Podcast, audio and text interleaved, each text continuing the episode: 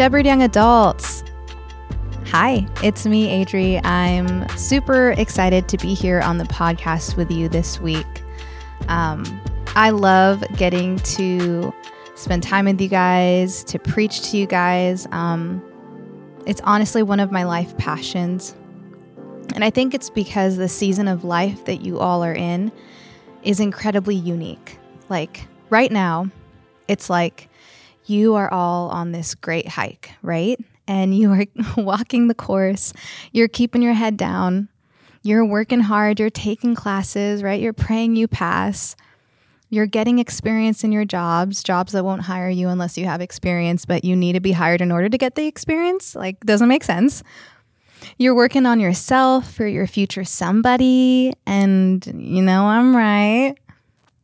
And all of what you're doing is preparing you for what could be ahead. And eventually, you'll all get to the end of this great hike where there is a cliff, where you may be left standing thinking, okay, what's next, right? What do you want from me, God? Like, what is next? What do you want from me? Well, I believe God wants us to prepare the room. Now, allow me to be vague because, frankly, it sounds cooler that way, okay? I believe God wants us to prepare the room. I enjoy reading my Bible before I go to bed. I call it my gleaning hour. And in that hour, I'm not doing a deep study, okay? Sometimes I can't help it. I'll pull out a commentary, okay? But for the most part, I spend that hour just enjoying God in scripture, in prayer, or in meditation. I just read the Bible for the sake of being in His Word. This kind of reading is more meditative. It's a time where I slow myself down just to be in the presence of God, surrounded by the things of God, open to any kind of movement of God. And that evening, I was in the book of Philemon. Now, this is a letter written by Paul to his friend Philemon about a runaway slave named Onesimus. It appears Onesimus robbed his master and fled to Rome, hoping to get lost in the crowds, but instead met Paul and was converted. His character changed, and although Paul loved having him with him, Paul sent Onesimus back to Philemon with this letter that we're reading now, urging Philemon to welcome him back as a dear brother. Now, through this book, we get a beautiful picture of what our Father has done for us in Jesus. As Martin Luther once said, all of us are Onesimus. You would think, as I read that evening, that this was the great truth that I walked away with, but no. Do you ever read the Bible and feel like the Lord highlights something to you that at first seems so odd or trivial, but then upon further meditation, you find some truth that is so beautiful, challenging, or life-giving? Well, at the very end of Paul's letter, as he was giving his closing remarks, he said a phrase that would change my faith forever. He says in verse twenty-two, and one more thing, prepare a guest room for me, because I hope to be restored to you in answer to your prayers. Wow. So Paul is writing this letter from a prison. He's writing from a place where he is currently in chains, wondering when or if he will ever be released. And he says, prepare a room for me, because I hope to be restored to you in answer to your prayers. And as I read that line, wondering why is it highlighted, I felt the Spirit of God say, my daughter, that's the kind of faith I want from you. A faith that prepares the room in advance for my provision. A faith that prepares the room for God to show up. Some of you are in this season of your life and you're wondering, what's next, God? What are you calling me to? And I believe God is calling you. I firmly believe he is calling you. But I believe he's calling you to prepare the room. Now, what does that look like? How do we have a faith that prepares the room? First, we need to abide in the presence of God. S Y A, the world is so loud, right? We know this.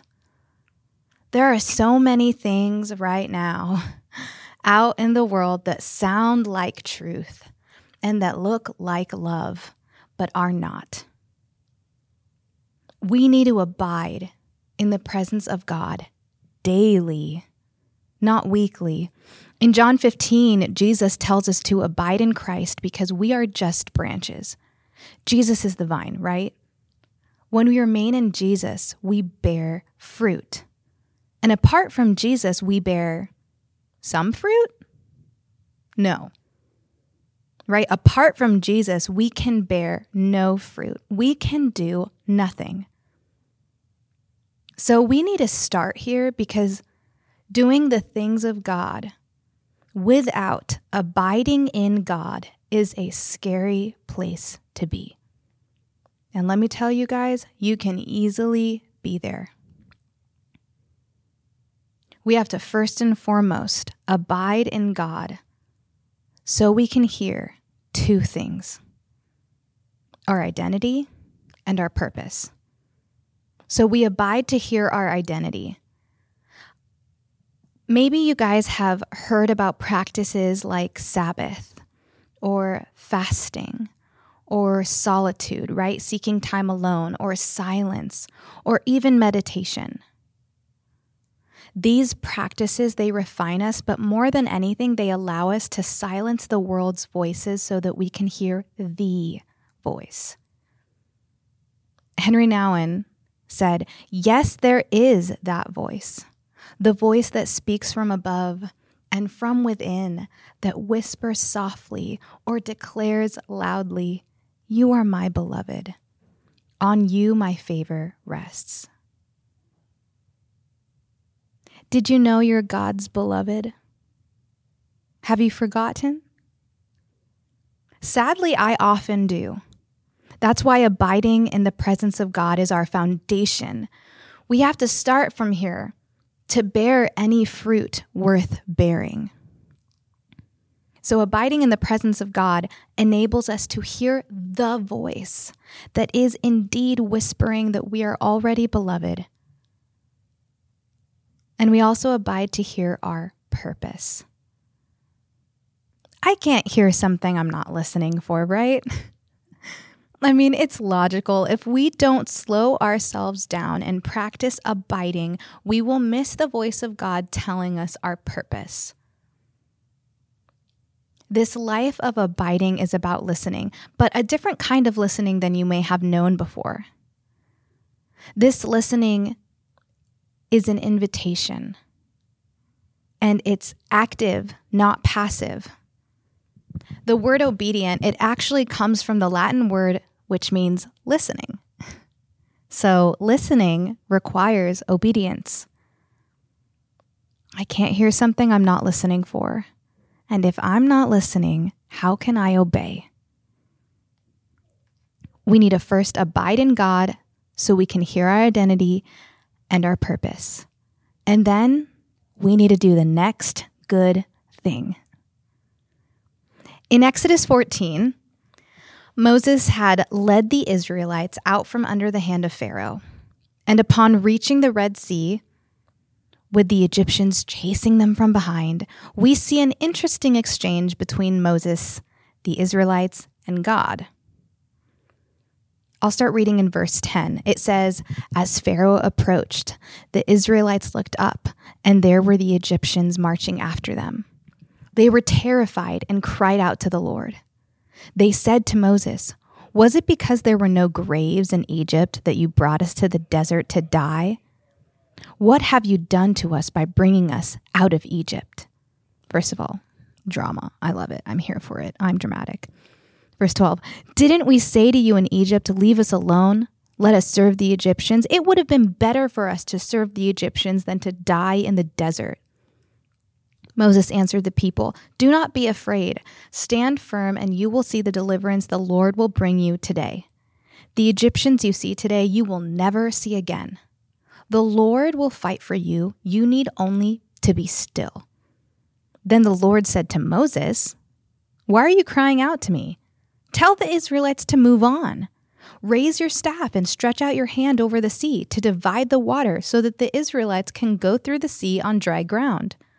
I will harden the hearts of the Egyptians so that they will go in after them, and I will gain glory through Pharaoh and all of his army, through his chariots and his horsemen. The Egyptians will know that I am the Lord when I gain glory through Pharaoh, his chariots, and his horsemen." So what I love is that Moses says, "Stand firm. The Lord will fight for you. You need only to stand still." And then he runs to God, right? And then God says, "Why are you crying out to me? Tell my people to move. I am faithful. I am their deliverer. Tell them to move like it." What a clever scheme to overwhelm the people of God with the shame of the past and the fear of the future so that we miss what God is asking of us right now. Just move. Do the next good thing. Like Moses, seek God for wisdom. In James, it says, "If any of you lack wisdom, you should ask God, who gives generously to all without finding fault, and it will be given to you." This is a promise to anyone who asks, he will receive. Seek God for wisdom. Next, search the scriptures to give you perspective. In Second Timothy three sixteen, it says, it tells us that the entirety of Scripture is useful to us, right? It's useful for teaching, rebuking, correcting, and training in righteousness, so that the servant of God may be thoroughly equipped for every good work. Be in the Word of God like your life depends on it, because it does. And then solicit wise advice. Proverbs fifteen thirty-one through thirty-three says, "Whoever heeds life-giving correction will be at home among the wise. Those who disregard discipline despise themselves, but the one who heeds correction gains understanding. Wisdom's instruction is to fear the Lord, and humility comes before honor." So get a mentor in your life.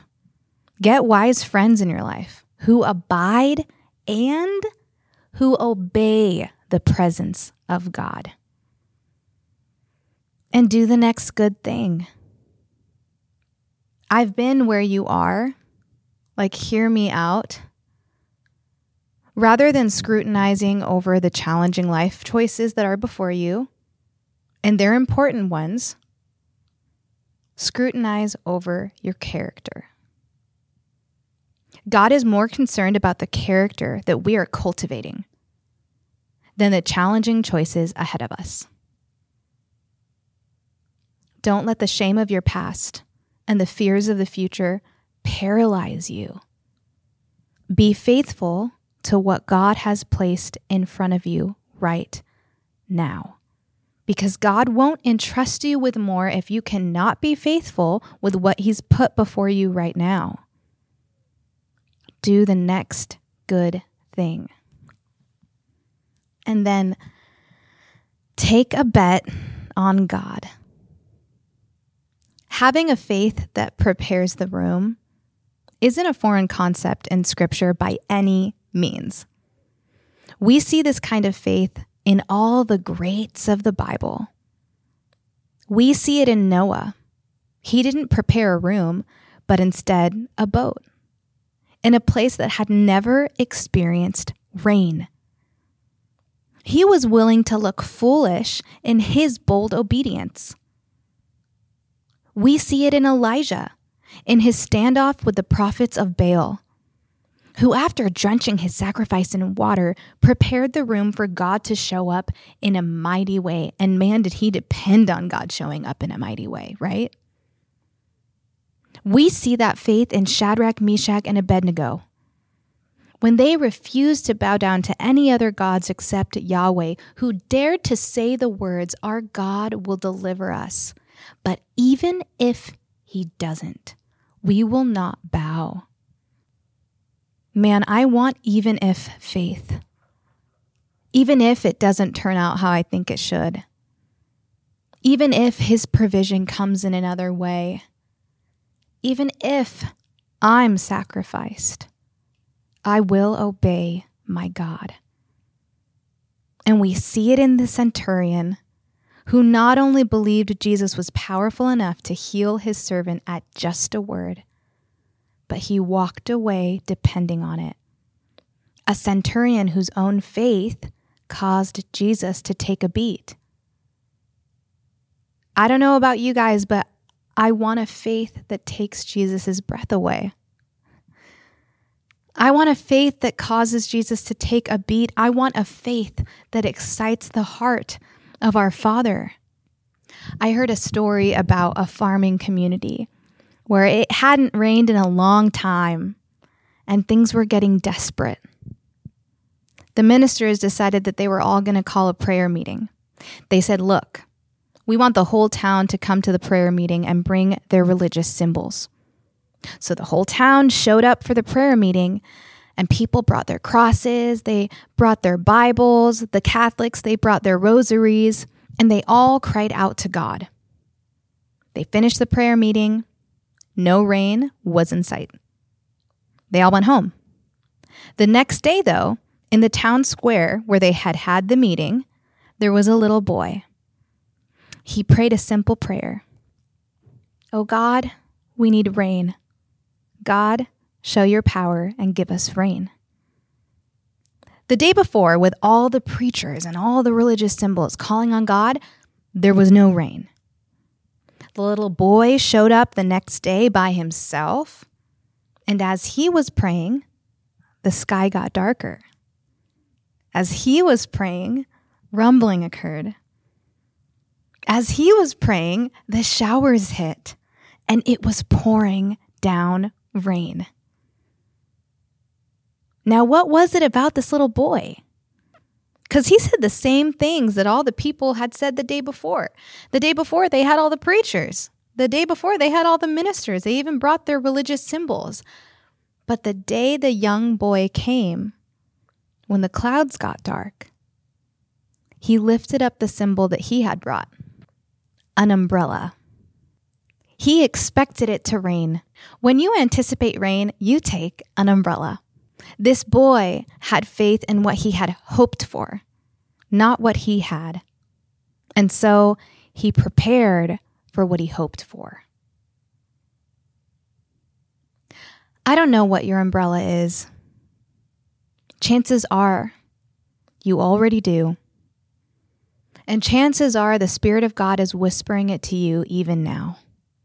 I want to urge you that it's okay that it won't make sense to those around you. Like that little boy showing up to a sunny day with an umbrella. It won't make sense to those around you.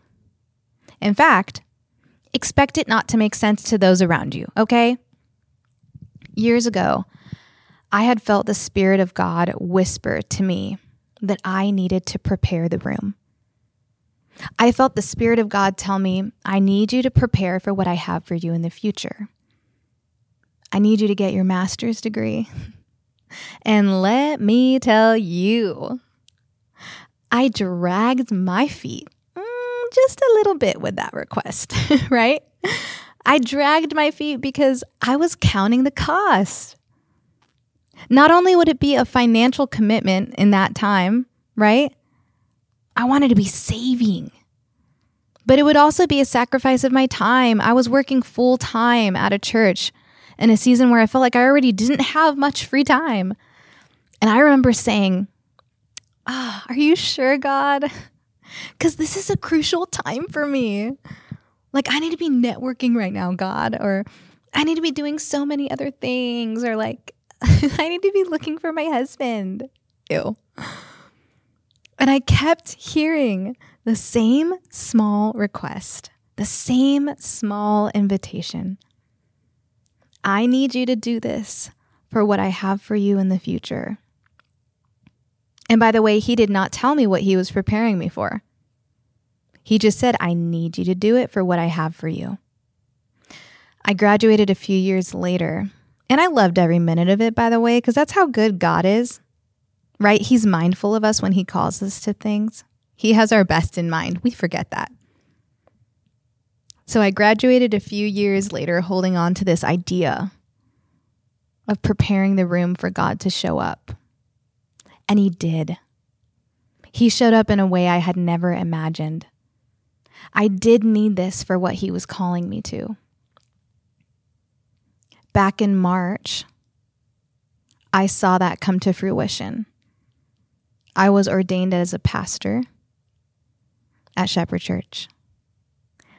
And here's what I want you to know. I had more people in my life ask me, why are you getting a master's? You don't need it for what you're doing right now, right? People that I worked with, my friends, even some people that I worked for, it didn't make sense to most people around me. But I knew, I knew, you're right. I don't need it for where I am, but I need it for where I'm going. I knew I was preparing the room. And even when I was exhausted and those voices of, why are you doing this, got very loud, I held on to the word that God had given me while I was abiding. Right? I'm not, I'm not on this podcast, okay, pretending to be smarter than anybody listening to this. I guarantee mm-hmm, that I am not. I'm just trying to be faithful to what I believe God wants you to hear. And when I look at this next generation, you guys, when I look at this world, I firmly believe that we serve a God who is roaming the earth, asking the same question asked in Isaiah. Whom shall I send? Who will go for us? But I don't think God is looking for the greatest preachers. I don't think he's looking for the most talented musicians. I don't think he's concerned with looking for the smartest, the brightest, or even the most attractive. More than anything, I believe the Lord is roaming the earth, looking for people that would dare to be faithful to him. So faithful to him that they would strive to abide when a world says to strive. So faithful that they would do the next good thing. So faithful that they would take an audacious bet on him. I believe the Lord is looking for the next generation to prepare the room for God to show up in ways exceedingly, abundantly, and above all we could ever ask or imagine.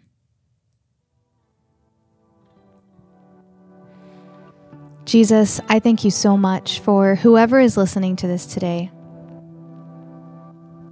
God, wherever they are, if they're in a car, if they're listening to it while they're walking about their house, God, or, or doing other things, Jesus, I pray right now that they would quiet their soul to hear your voice, call them beloved, to hear your voice inviting them to abide with you.